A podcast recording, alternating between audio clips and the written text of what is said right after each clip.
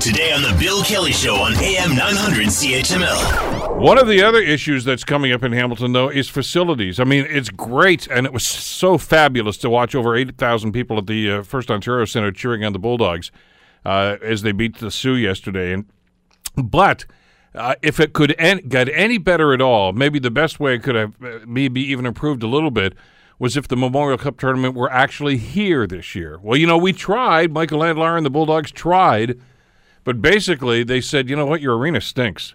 So we're not going to hold it there. That's why these guys, our, our heroes, our Bulldog heroes, are going out to Regina for the Memorial Cup tournament. So we need to do something about the arena facilities and the convention center and Hamilton Place. Well, uh, PJ Mercanti and the uh, Carmen's Group have a plan, and uh, he talked to us about this actually some weeks ago and said he was going to get back to us when he had some further updates. Well, uh, PJ Mercanti, the CEO of the Carmen's Group, joins us here on the Bill Kelly Show to bring us up to speed on what's going on. PJ, thanks so much for the time. Good to have you with us today. Thank you, Bill. It's good to be on. I assume you have your Bulldogs jersey on at work today. Oh, absolutely. We were uh, very, very pumped to hear the uh, hear the news. Unfortunately, I had a Mother's Day event, but we had some of our staff attending the game. They loved it. It was a, a great day for Hamilton yesterday, that's for sure. Listen, I got to ask you something on a more generic uh, level here, and, and that's about the Carmen's Group and, and their commitment to downtown. And I know that uh, maybe the first shot of that was, was some time ago when you talked about building a hotel. Well, there was the uh, the, the whole idea of the casino. I don't want to dig that up Sure. again, but but there was an ongoing commitment, and, and you guys didn't just talk the talk. You're walking the walk. You've moved your corporate headquarters down there.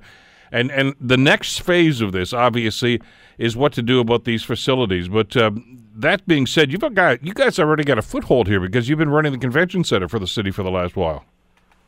For sure, and we're we're proud of what we've been able to achieve with our convention center operation. Obviously, when we took we, we got involved and took over the operation, there was a pretty significant subsidy uh, that the city was uh, was funding for the operations, and and this year in 2018, we've eliminated the operating subsidy at the convention center. Have been paying a utility payment, a significant one. So so the city's actually in the black with our operation at the convention center, and and obviously, you know, we recognize and and, and un- understand that there is still a subsidy with the uh, other facilities, and and we think we can potentially do a better job uh, with that in in or in reducing uh, the subsidy uh, further from where it's at right now, and and look towards the next generation of what these facilities should look like. Uh, you know, we obviously think that it's important to start the conversation and and build a collaborative process where the public sector interest, the private sector interest can come together at the same table and, and have a forward thinking conversation about what that looks like. All right, and and again, you guys have already started that process because I mean, you uh, have have shown, I think, a really cool ability to be able to attract corporate partners uh, for some of these endeavors, and, and maybe the first step in that process was uh, some time ago when you and uh, and Fengate and LIUNA and a few others actually uh, anteed up and said, "Let's do a report on these facilities." And and that was the that was I think one of the uh, catalysts that got everything going was the was the arena study back in 2015 2016 uh, you know we were blessed to have First Ontario uh, Credit Union step up uh, LIUNA uh, Fengate Capital and and the Joyce family who uh, you know who are obviously very well known and respected in the community through the Tim Hortons legacy.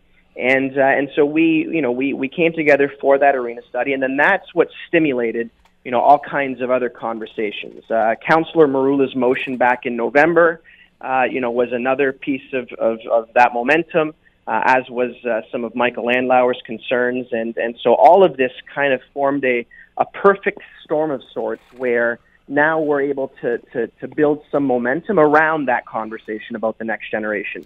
And, uh, and you know, we know that, that, that things, uh, you know, things take time, but at the same time, life moves by in a blink, and the next 10 years are going to be here before we know it. So it's important to start this conversation now. Want to hear more? Download the podcast on iTunes or Google Play and listen to The Bill Kelly Show weekdays from 9 to noon on AM 900 CHML.